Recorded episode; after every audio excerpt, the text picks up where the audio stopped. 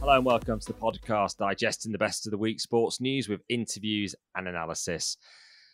On Sport Unlocked this week, I'm Rob Harris from the Associated Press, coming to you from Tokyo. Back in England is Martin Ziegler from the Times as ever, and shortly we'll be joined also by Tariq Panja from the New York Times. Martin, it's been busy at the Olympics and certainly uh, not quite in the rest of the sports world either, has it? Well, you know, I think we're all putting our feet up and and uh, thinking, praising all you guys out in Tokyo doing all this hard work, and then a couple of the biggest transfer stories in recent years suddenly both happened at the same time. Um, Jack Grealish joining Manchester City, the first 100 million pound player in English football, and something which is a fairly seismic um, occurrence in the football world. Barcelona saying Lionel Messi is no longer going to be at the club. They cannot afford to give him a new contract. And yet, of course, they want to be able to offer him the money for the contract, but it's La Liga stopping them, isn't it, based on their own financial regulations? So, an agreement between Messi and Barcelona that the league is thwarting. Well, that's right. So, I mean, Barcelona used to have the the the biggest salary in um, in the world, actually, of any club but um, they've they, have been almost uh, have had that capped um, half the previous limit to 382 million euros. Now, when you look at uh, some of the figures that have been quoted for Messi's salary, I mean, it's they just can't afford to to do that um, to give him a new contract at the same time as pay all their other players because I mean nobody's going to want to take a sort of fifty percent pay cut, are they? So they're in this position um, where La Liga are saying you can't spend this, and they're saying that in that case we we cannot give the most famous player in the world a new contract, and basically he's out of Spanish football. So what do you think? Sorry. So what do you think, Rob? Is is this a tactical move by the club? The way Barcelona are positioning it really much against La Liga, and at a time when La Liga have tried to strike this investment deal with CVC for 10% of the commercial revenue, which we're going to get to in a lot more depth later on.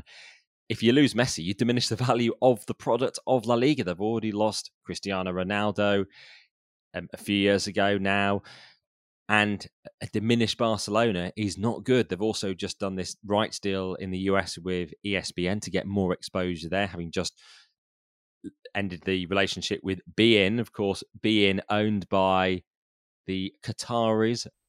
Certainly, as we record this podcast, the way things are looking at that, Lionel Messi is heading to Paris Saint Germain, which is also owned by the Qataris with the same president Nasser Al Khelaifi of both of them. It looks like because Manchester City, the way they've already spent on Jack Grealish, they're pursuing Harry Kane as well. That uh, is there only one club in town potentially to, to sign him? Yeah, I think they are the only club who can sign him. Manchester City probably could have done, but um, and that they would have done a year ago. They were certainly interested in him then, but they, they've ruled that out effectively now. Um, so nobody else can afford it. it none of the Italian clubs, um, the Spanish clubs, they're all really hard hit by the pandemic. Um, I don't think the likes of Chelsea, Manchester United are, are, are interested. Um, Chelsea obviously could, if they if they wanted to, given Abramovich's huge pockets. So it's PSG or nowhere, um, which is a really interesting thing. I, I, I think, like you, this is La Liga um, being put on the spot by Barcelona and saying you could have Lionel Messi for another five years if you just relax things a bit. It's interesting, sort of going back on some of the Barca financial issues recently, and their debt has gone over a billion euros. That even they themselves admit quote, COVID is not to blame for everything. Things were going badly before. That's from the club's economic vice president. So sometimes they do characterize it as complete the pandemic to blame, but Barca were overspending, mismanaging their finances, not structuring deals correctly in terms of their financial prudence, and were sort of, you know, not prepared when things went awry in terms of a drop in revenue as well during the pandemic. No, I mean, they were clearly spending far, far too much. I mean, Messi alone, his his most recent four year deal signed in 2017, was worth something around 125 million euros a year. I mean, that's the annual wage budget for a sort of mid-table Premier League club for the, for everybody, and that's what he's being paid on his own. So it's clearly um, been completely ludicrous and not surprising, really, that they've they've flown too close to the sun, and um, now they're in in having some big problems. And of course, we talked a bit about La Liga's own financial regulations. Ultimately, PSG do need to comply with UEFA financial fair play. Looking at their most recent accounts, wage bill 414 million euros, revenue 560 million euros. Things are pretty tight already, funding salaries for Neymar, and Mbappe, and others. They have had a pretty canny transfer window so far in terms of signing some key players for nothing. Wijnaldum, Donnarumma, and uh, Ramos. And the thing is, it looks like financial fair play is winding down in its current form anyway. They're looking to introduce a new system at uh, UEFA. And of course, one of the people who will be key to configuring the new FFP is Nasser Al Khelaifi as PSG president, but also chairman of the European Club Association and a member of the UEFA Exco.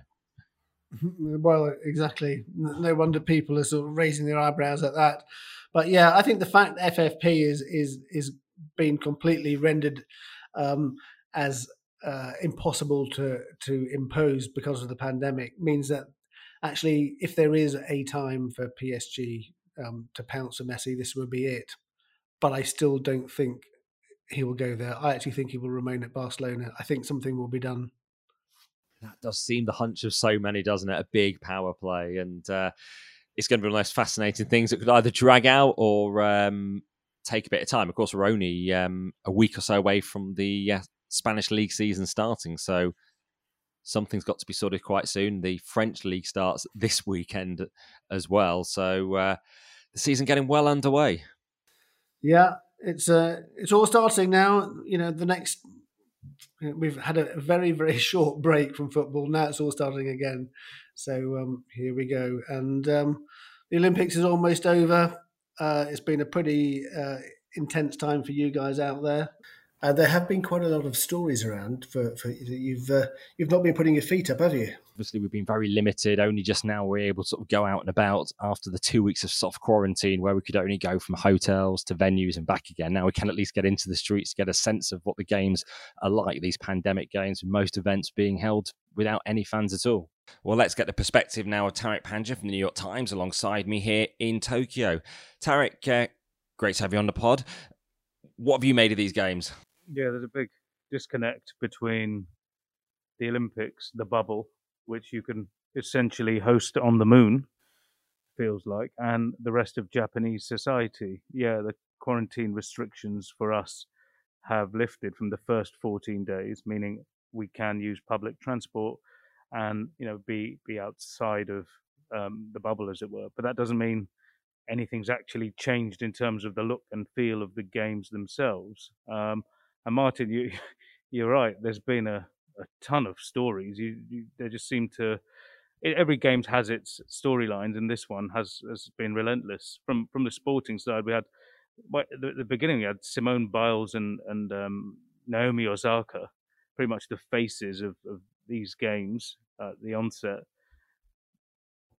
dropping out essentially. We had Naomi Osaka being eliminated in the tennis finals, and we had the sight of Simone Biles walking away from uh, the gymnastics arena. We've had issues related to mental health related to, to her participation here, um, and also what a hard job and what a dangerous job gymnasts do uh, day to day. These are sports that are kind of marginal, but we, we've followed her storyline as well as others.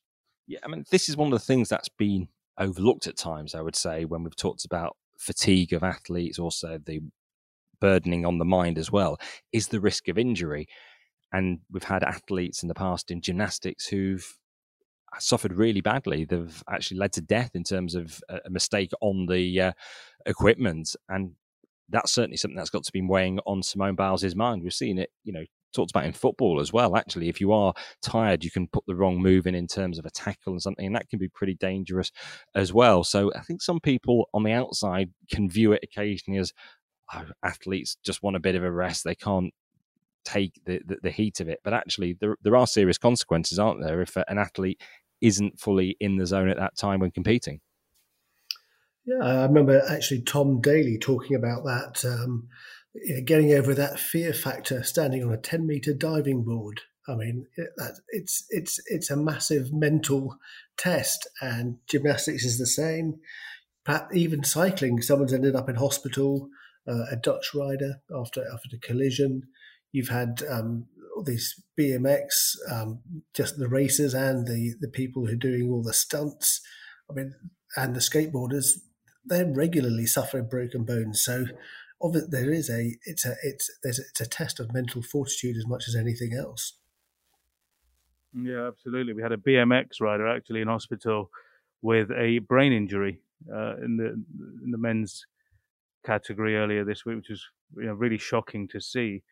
And then, of course, a pretty dramatic incident that we had here at the Games that really showed the collision of sport and politics when on Sunday night, the Belarusian athlete Kristina Tsimanouskaya was taken to the airport against her will by her team. So many elements of this story. She'd been criticizing her coaches on social media for entering her into a race that she had no experience in, a relay race. She was due in the heats on Monday of the 200 meters, but before she could ever get to the start line on Sunday, she was taken to the airport, had to seek police help, and eventually required Poland to effectively step in to offer her a visa. But the IOC weren't exactly very responsive immediately, were they? Delicate situation for them, but um, how do we think the IOC handled this? Uh, this this situation was was was really complicated, really fast moving, quite hard to understand as well. Rob, the, like this was really strange, but the, the, the, issues go a lot further back than where we are today. Belarus is run by um, essentially a dictator, Alexander Lukashenko, who won re-election in, in 2019, um, which observers say those those elections were subject to fraud and um, ballot stuffing, etc. Um, and there were street protests. Among the protesters were thousand, about a thousand athletes saying that they'd been subject to crackdowns for speaking up. Interestingly, Kristina Tsimanouskaya was not one of them. She she's not a political figure, which just shows how how kind of harsh this whole situation has been. She's studiously been apolitical. She's wanted to run in the Olympics. She wanted to run so badly that the conditions that's what freaked her out. She wanted to perform well and was so upset that the conditions that she faced were not up to standard. She was forced to do the 400 meters. And the fact the regime tried to bring her home for making a statement about coaching rather than anything that was political is kind of blows your mind a little bit. And yeah, the IOC was was put in a strange place, but they really didn't act quickly. As far as the if you if you hear what the IOC say, they say we stepped in at the earliest possible opportunity to help the athlete in trouble. So they sent um, officials to the airport to speak with her.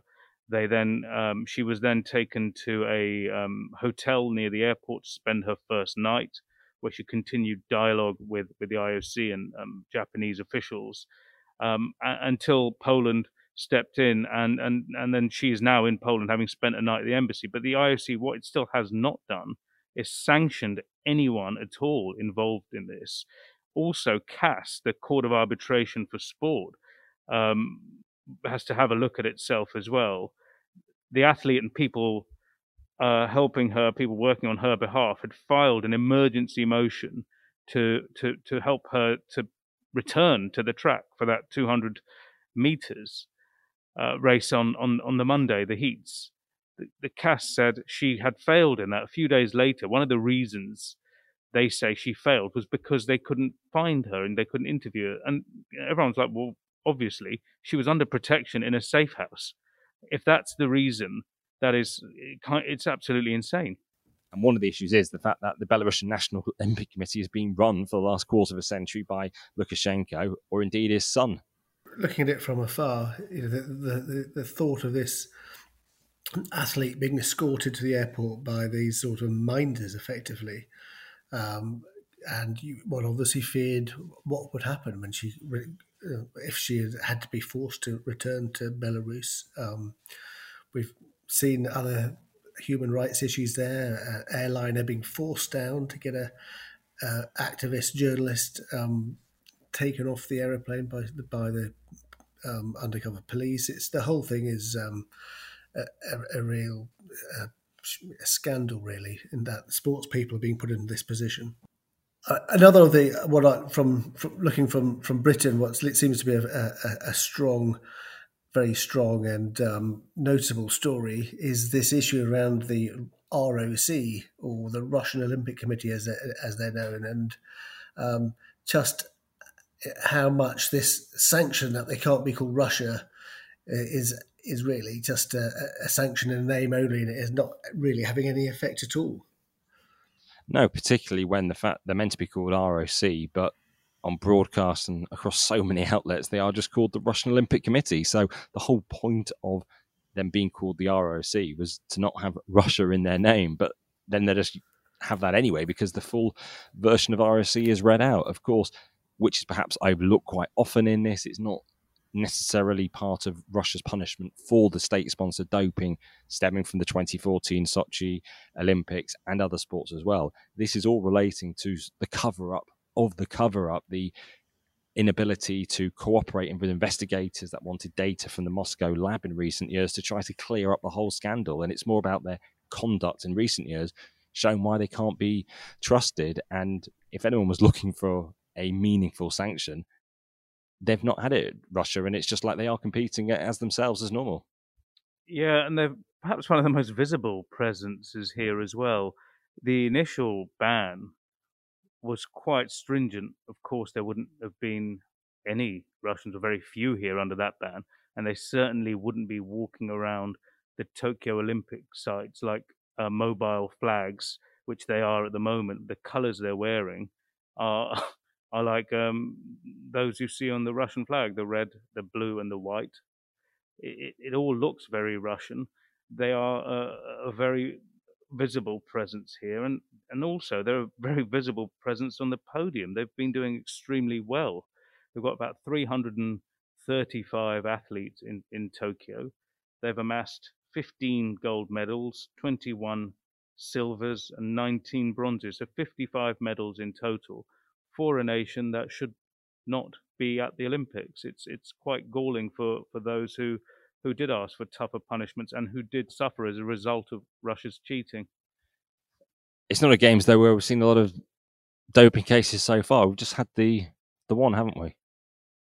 Yes, yeah, we, we've had one doping case here, which is actually quite quite an interesting one. It's a Nigerian sprinter, um, a female sprinter from Nigeria, who just a day earlier had complained about the organization of the Nigerian um, National Athletics Federation after 10 of her teammates were flown to Tokyo, but then deemed ineligible to participate in the games because they hadn't um, been put through three out of competition tests, which is a stipulation for a handful of countries at a high risk uh, of doping by the Athletics Integrity Unit.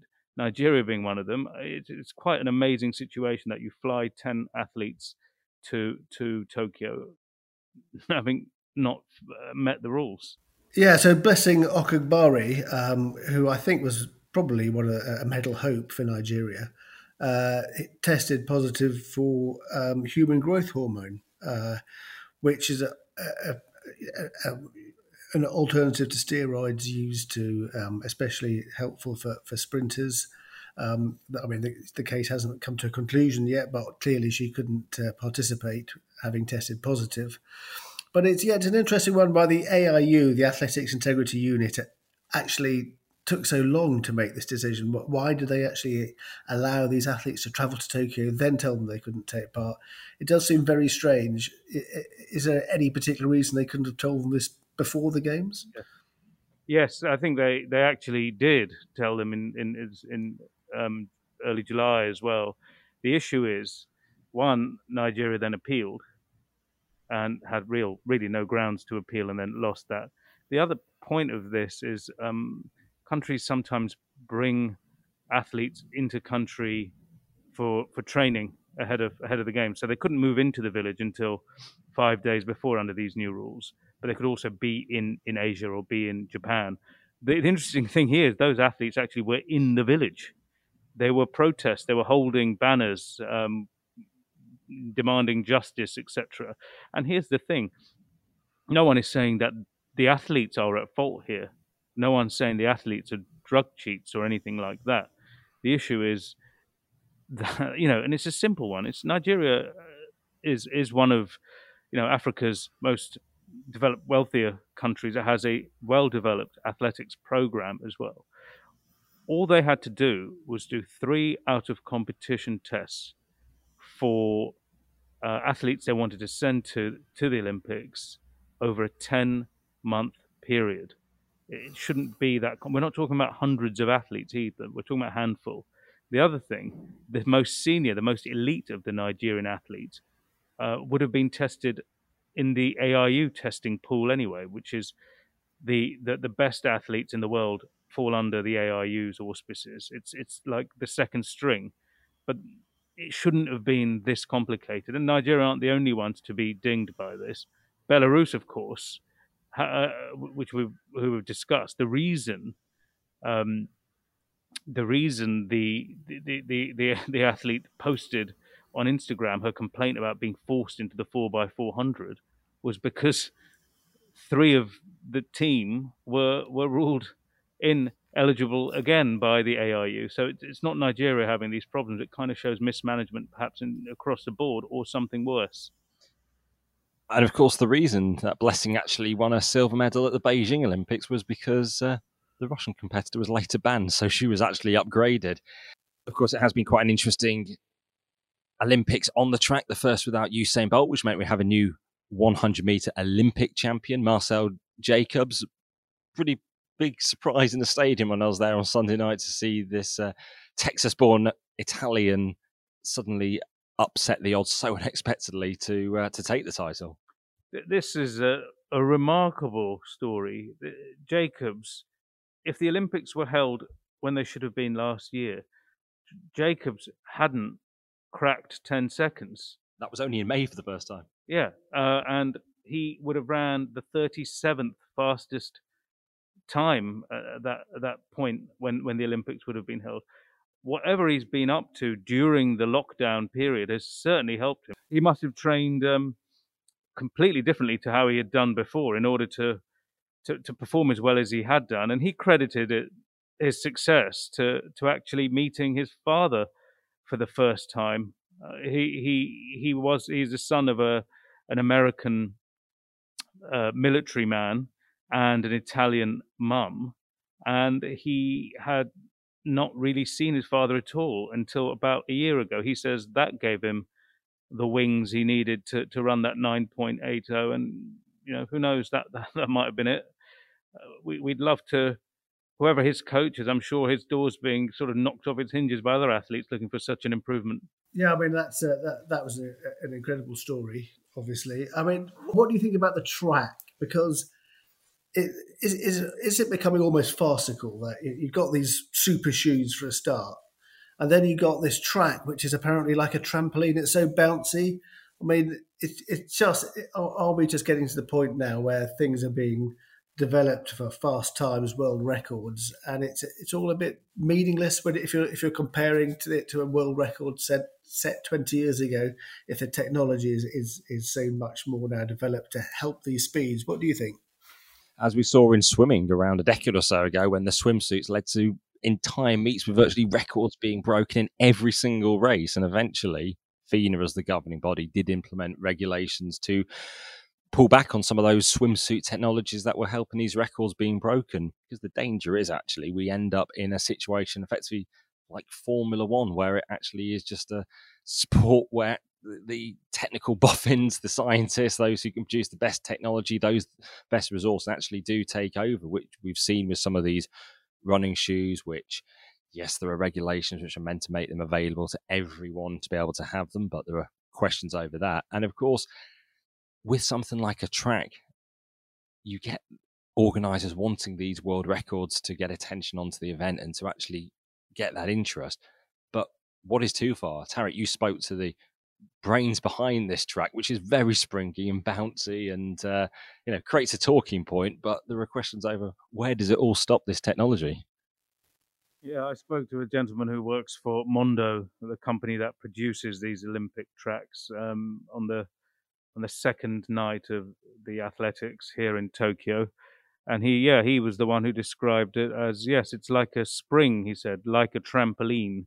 He was very proud of that. They'd been working on this track for two or three years. He said, uh, and I did ask him the question as well. You know, is it not a bit too much? is it not too much assistance to to to these athletes? Is it not like these springy shoes, etc., that have proved so controversial? And he his view was, it's like the tires in Formula One. As long as everybody gets the same tire, that's fine.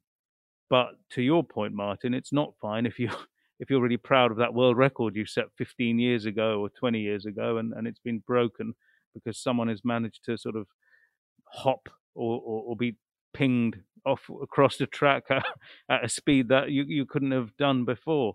Uh, speaking of uh, this track, there's been records galore, national records, personal bests, and, and world records. We saw um, a remarkable uh, time for the men's 400 hurdles. Karsten Warholm, the, the, the reigning champion, world champion, he, he, he broke his own world record and at a time, he, he ran so fast, he ran quicker than 18 of the people who ran the, uh, the qualifiers in the 400 flat.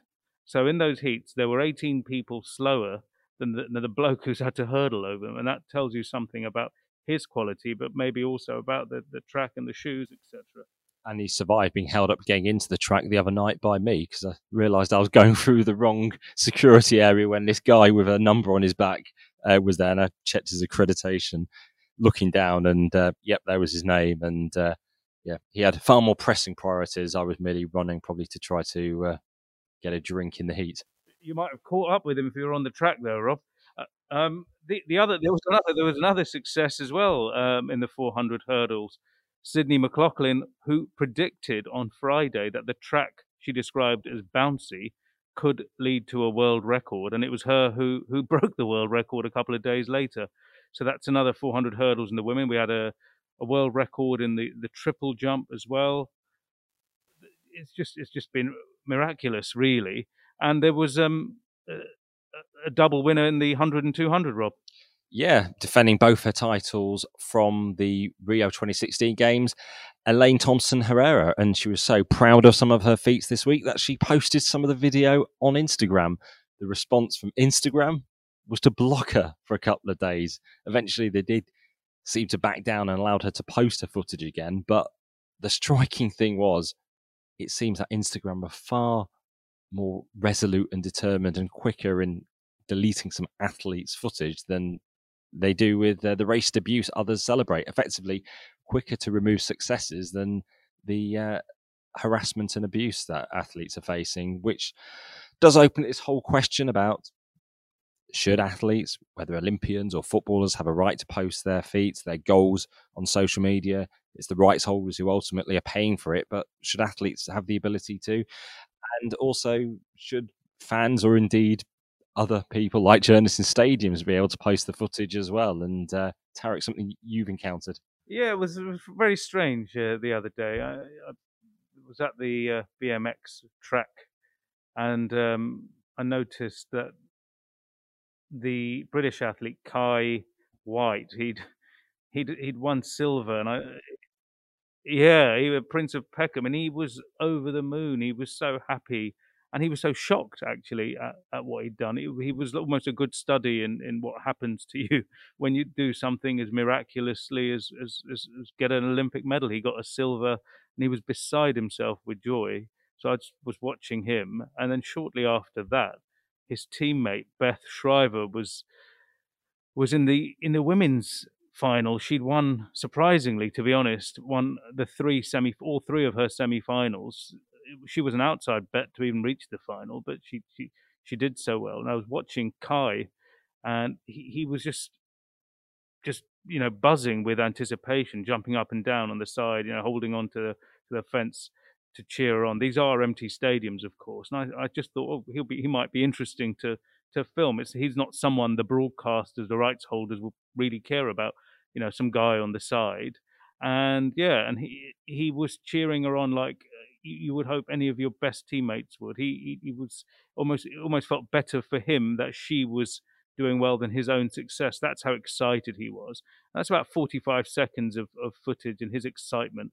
Um, posted that on, on Twitter and got um, a message from from them that a complaint had been filed by a company in Birmingham, probably working on behalf of the IOC, saying my account had been locked and would not be unlocked until I agreed to to remove this video. And it's fine, but what I would uh, say is that that story or that image of Kye Whyte, etc., that that's now something that is deleted from Olympic history. And I think all the photos and videos that fans would have shot would form a, a tapestry of the games that traditional broadcasters.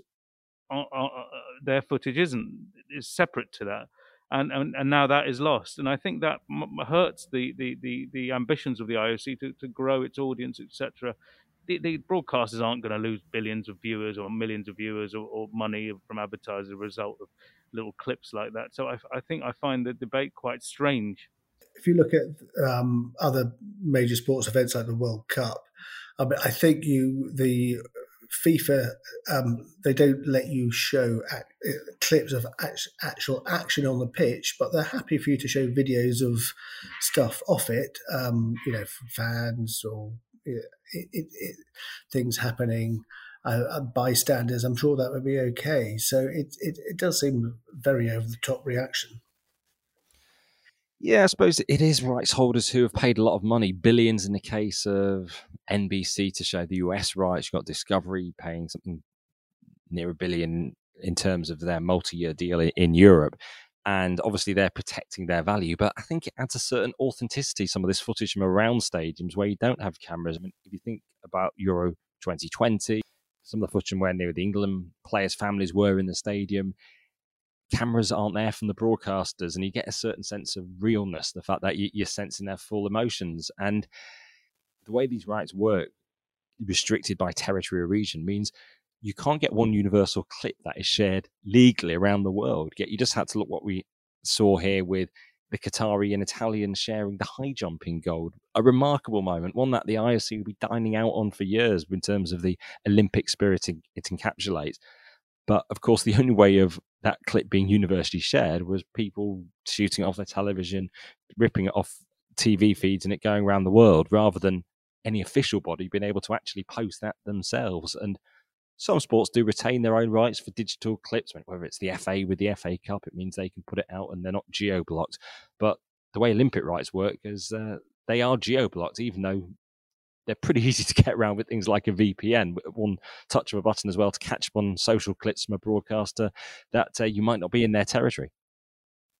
Yeah. So speaking of um, attention, the weightlifting federation had a way more attention than it normally would on on Monday night. There was press box in the weightlifting arena was oversubscribed by three to one. Ziggs, you might have an idea why. Yes, clearly this was Laurel Hubbard, the New Zealand transgender weightlifter. Now we uh, gave a, a, full podcast dealing with this issue a, a few weeks ago. Um, had very good guests with um, Ross Tucker, sports scientist, and Kristen Worley, herself a, a, transgender athlete. And I think it's uh, you know we covered this in detail, and there was a lot of focus on what would happen, and um, actually it uh, it all sort of slightly fizzled out. I think fair to say.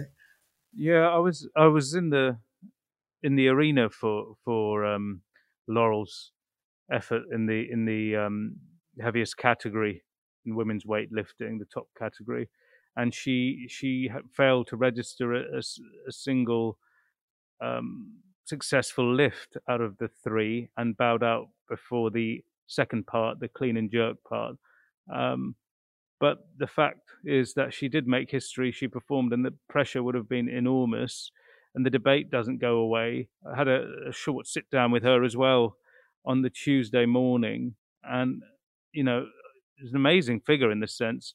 Someone who's intensely private, very quiet, does not want to be the center of attention. This must have been just the biggest ordeal you can imagine.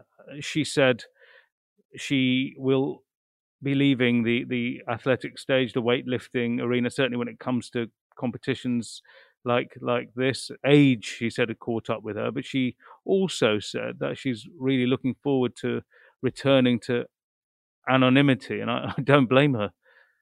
And this issue isn't, of course, going away at all. The fact is, Laurel Hubbard, the first openly transgender woman to compete in the games, there will be others to debate in terms of competitive advantage, in terms of the level playing field, will continue. Certainly, they wouldn't want to seem to be pushed away from mainstream sport when it's, as they would see it, a biological matter in terms of them identifying a certain way and then wanting to pursue their sporting ambitions too. Yes, the IOC is actually going to publish some new guidelines in the next couple of months, eagerly anticipated by by um, those campaigners for women's sports and, and all of us who follow sports in general. Yeah, I mean, I, I think from what I understand, it looks pretty likely they're just going to reduce their their um, recommended level of testosterone from ten to five um, ng which I think they think will will um, try to they think may satisfy those people who want tougher restrictions and still leave the way open for transgender athletes to compete. Actually, I think it will satisfy neither neither party. Actually, so it's uh, this is going to definitely continue to rumble on. Yeah, see, I think they might even get rid of testosterone limits for some of the sports at all. They they're saying I think it might be a sport by sport solution again, it's like the IOC is going to kick the decision making into the hands of the various federations. And again, to me, it seems maybe a dereliction of their responsibility. It's the hottest of hot potatoes. Why not chuck it into the hands of, of, of the federations and, and let them decide? You know, the point has been made that the 10 nanomoles or 5 nanomoles doesn't really make a difference when it comes to some sports. At the Olympics, you're thinking archery or shooting you know, who who cares um, what the testosterone level is? So yeah, that that's going to be certainly a, an interesting one to follow and one that's going to provoke fierce debate as usual. The IC would love nothing more than to deflect responsibility away from themselves. Certainly, the IC president Thomas Bach is not someone that necessarily uh, takes a clear stance on anything we've seen this as we look ahead to the next Olympics, which are, of course, now only, what, six months or so away in 2022 in Beijing, and the ongoing issue of the Uyghurs, a term you don't hear IOC figures actually using, despite human rights groups being deeply concerned about the crackdown on the uh, Muslim minorities in China. And it's an issue that is only going to grow as concerns do mount about whether or not the Olympics should even be in China at all while this is going on. And uh, it's going to be a very challenging period for the IC how they respond to it. They can't keep on just ignoring it, can they? And hope we just get to Beijing and everyone's there and then the sport begins. Yeah, Beijing is going to be incredibly difficult for the IC. Um, and actually, in the wider sport as well, I mean, there's this potential Chinese World Cup bid I can't see that taking place now because it's so toxic, the, the issue around the, the Uyghurs and human rights in Hong Kong and stuff. So I think it's um, be very interesting to see how the IOC handle the next six months. Because one of the big issues the IOC thought they're going to have to deal with here in Japan was significant numbers of coronavirus cases. We have seen Tokyo reaching record levels of around 4,000 a day in, in, in, this final week of the games. And it's caused a lot of concern in Tokyo, where it is a state of emergency. By British standards, they're still pretty low. And actually, there haven't been that many cases directly linked to the games. And maybe the government are right here in the fact that actually the games isn't to, to blame for the spike in cases, even though particularly critics of the Olympics would like to um, portray it as so. Yeah, it's funny this, like I said earlier, there seems to be two planets that we're living on. One planet IOC and this Olympic bubble we're in, and one general Japanese society when we go out. And we use the term, there is a state of emergency here, but I think when you're here, that conveys something a little bit different to what we had anticipated at home. shops are open, restaurants are open up until eight o'clock. Um, even sports arenas that aren't related to the Olympics are, are, are open. So the, the, the country isn't closed down in a, in a in that kind of hard lockdown sense as you would think. You can you can go and get a meal and you can walk around. You can be on the subway system. It's still fairly busy. I assume those cases are being spread possibly outside of the games where the, the testing reg- regimen here is quite tight. And once you are close contact of someone, or if you have quarantine, you get you get pretty much locked into your room until uh, for a number of days until you're cleared. And while pandemic restrictions are being lifted in a country like Britain, obviously they do continue in other countries. In Australia, they've got new lockdowns being imposed, and that's impacting sport, isn't it? Still through the rest of the year with the Rugby League World Cup in particular. Yes, uh, as expected, the Rugby League World Cup, due to be held in England this autumn, has been postponed it was always looking doomed from the moment that Australia and New Zealand uh, announced that they weren't going to take part. Um, it's now going to take place in 2022. They say it won't clash with the uh, Football World Cup in Qatar. It's a, it's a serious blow, really, for the sport, and um, they had such high hopes of being the first major sports event to take place without with full crowds. Um, that's not going to happen. Um, and yeah, well, you know, we will see what brings the next 12 months and what the state of the pandemic is. Um, but uh, yeah, for rugby league, big disappointment. And the fallout continues as well from the European Championship, particularly in terms of the racist abuse that England players faced. We've had a series of arrests now, 11 arrests as the police do clamp down and new details from the Professional Footballers Association of just the scale of abuse that players continue to face and the inaction of social media companies. Yeah, the uh, PFA um, commissioned uh, a really sort of in-depth study by a company called Signify.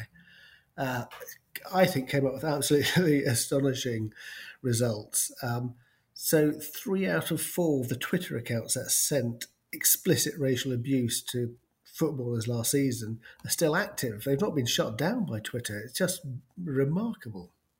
And we were on a uh, media call this week introducing the new PFA chief executive, Maheta Molango. And on it, he was actually asked about vaccines for players. And he certainly not advocating any mandatory policy in terms of players being vaccinated. He said it's their personal choice.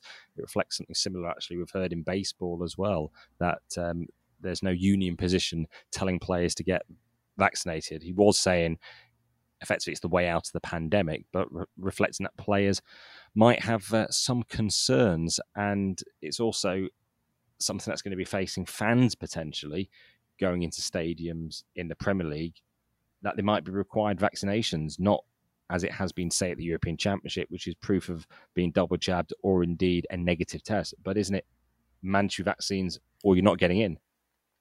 Well, that's what Boris Johnson uh, and the message coming from his government were saying a couple of weeks ago for sports events over 20,000 people in England that you would have to have mandatory double jabs with exemptions for children. Um, the uh, response, I think, is is putting that in doubt now. I spoke to a couple of Premier League club chairmen and chief executives in the last few days who have said that it's unworkable. The ethical issues around forcing people to have double jabs, uh, they they believe is impossible, both for players and for fans alike. Um, they are pushing very strongly for the government to change tack and accept the sort of the, the Euro 2020 Wimbledon system, which was, as you say, either proof of a double jab or a negative test. Um, and I think they're happy to go along with that. But the mandatory vaccination, I think, is going to prove too controversial. I wouldn't be surprised to see that role um, taken back by the government in the next few weeks. It's also beyond the UK as well, because just this week, FIFA and Qatar announced that the FIFA Arab Cup that's taking place in Qatar in December, there will be a mandatory vaccination policy for fans. Effectively, that's serving as the test event for the World Cup in November 2022, testing all the venues for that. Where we've already heard from the Qatari government that for the World Cup in 2022, fans will have to be fully vaccinated to get into the venues. One of the ongoing issues that's going to come up, though, is if you've been vaccinated now, how recent do your vaccines need to be, say, by November 2022? We're just talking about autumn booster shots in England and other countries might be contemplating it too. Then we've got a World Cup a year or so down the line that bodies are not only going to have to decide if, say, fans or players have been vaccinated, but how recently and how often too. Yeah, this is going to be very complex calculus, isn't it? Qatar, no surprise, you know, absolute monarchy. The king says do this, you're going to do it. And in terms of human rights and personal liberties, you're talking about a country that perhaps a little bit more different to, to those like Britain and US, much of Europe, where, where personal freedoms are, are extremely important. To your point, Ziggs, yeah, what do I think? I think human rights and people's right to choose whatever we may think personally, I would recommend to anyone who could to get double vaccination, but then to create haves and have-nots as a result of that. I don't know. I think I think we're going. to There's a degree of pushback, and perhaps it's it's it's extremely unfair to force people to do something like that if if if they don't feel comfortable doing it. Speaking of effects of the pandemic, we had a major piece of news this week from from Spain, uh, where the football league there has been buffeted, like everywhere else, by by pandemic era losses. They have agreed um, a three billion dollar asset sale of their media rights, media company to CVC Capital Partners, who'll get ten percent. And this is CVC, who can't stop bidding for anything. Every single sporting competition league on on the planet. So they, they've been they've been in for CVC, this company that can't stop bidding for things, has finally got a football deal over the line. Rob, they're, they're, they're doing all sorts of other things too. Yeah, they've got a stake in the Six Nations. They're trying to get one in Serie A, and of course, they used to own Formula One too. Obviously, the clubs have still got to agree to this in Spain, and clubs have not exactly seen eye to eye with La Liga president Javier Tebas over his opposition to the Super League what they're getting is effectively a 10% stake in the commercial company that's been created by La Liga to sell its rights. The ambition is to overtake the Premier League. Is this going to be enough? And actually, can they maximize value? And what are CVC going to want out of it? La Liga saying they won't have any say in the competition, but they're going to want to generate a profit, aren't they? I can't see them not making a profit. This is probably a really good deal for CVC where where it's a good deal for Spanish football, time will tell. Also, what I, I'll be wondering is football clubs have been pandemic or not have been atrocious at managing their finances. If this new money comes in three billion, which is apparently going to be shared across two seasons, how are they going to stop these clubs from pouring it into the transfer market and into the pockets of, of players, which has got them into this mess in the first place? That would be quite interesting to see. Martin, do you think do you think they'll be able to spend this money wisely? yeah, um, that's a that that is the three billion dollar question, and the answer is probably for some of them definitely not. I mean, on a much smaller scale, the uh, they, they they did a similar thing with the the rugby Premiership in in England. Um, the clubs all got a, a, big chunk of cash. Um, there was sort of high hopes of a new TV deal, which would sort of bring in even more and uh, reward CVC for their investment. But actually, they had to get, they had to settle for a, a smaller TV deal in the end, um, partly due to the, the effects of the pandemic. So, is the is the arrangement that CVC would get ten percent of the TV deals paid to them uh, as return for their investment. Yep. That's right. There's a, as, as, Rob alluded to, there's a separate company being set up, a vehicle that all the commercial assets of La Liga, not the teams.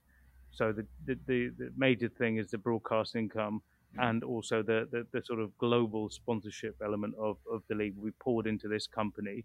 And and um, 10% of that for, I hear, maybe up to 50 years will go to CVC. And, you know, private equity firms, they tend to do well out of their investments. Those that they invest in sometimes don't do that well. So, you know, they would have done their calculus and good for them. The other, the other question is surely they, they would have had to have some clause in this contract to say Real Madrid and Barcelona are fully committed to playing in La Liga for as long as this contract lasts? That's going to be an interesting question. Assuming they're not relegated. We're talking more, of course, if they were chucked out the league for trying to join a Super League or, or, or something. But as we approach the new season, as these Olympics come to an end, Martin, anything big coming up, you think, over the next week or so? Uh, we've had the, uh, I mean, obviously there'll be transfer stuff, um, and the Super League is refusing to go away. Um, there's been a, a, another judgment from the Madrid court um, in the sort of Super League's favour for the time being. Um, UEFA appear to be uh, refusing to accept the findings of this court, and it's all heading to the European Court of Justice. October the 18th, I think, is the first date, but I think it's going to go on. I don't know, it could last for two years, couldn't it? Yeah, it could indeed drag on, but certainly things here in Tokyo are now drawing to a close as we approach the closing ceremony. As we wrap up the final thoughts, Tariq, do you think the ISC have managed to pull this off and the local organisers? It seems it's as best as it could be, these Olympics. Yeah, we've had we've had Olympics. Medals have been handed out. Performances have been performed. There hasn't been this major spike, um, certainly within the uh, Olympic bubble. Hard to say if any any of the arrivals here have caused um, any issues with Japan's own handling of the, the coronavirus crisis. And yes, we are ready to return. Martin, your first one for some time watching from home. Has it seemed quite normal as the viewer on the sofa? Yeah, I mean, from there's there's been obviously issues around the BBC's coverage, um, which most people have been watching it in the UK just because they've had far less than um, than they've had in, in the last couple of games. So Discovery, Stroke Eurosport have been uh, had, had the bulk of the rights. That's caused a few issues here, and it, I, I definitely think it's affected my viewing experience, and probably not me alone. Probably brand awareness Discovery growing, and of course something for the whole of Europe too as well, because they've got so many rights. Of course, you can find us though on any podcast platform. If you can rate, review, and subscribe to us, that would absolutely be great, and we'll drop into your feed whenever we land a new episode. Tariq, great to be with you out here in Tokyo. Martin, hope to see you soon back in the UK. Safe travels, guys. Safe travels. Thanks a lot. And thank you, everyone, for listening. That's all for now. Have a great time enjoying the sports viewing in the days ahead and speak to you soon.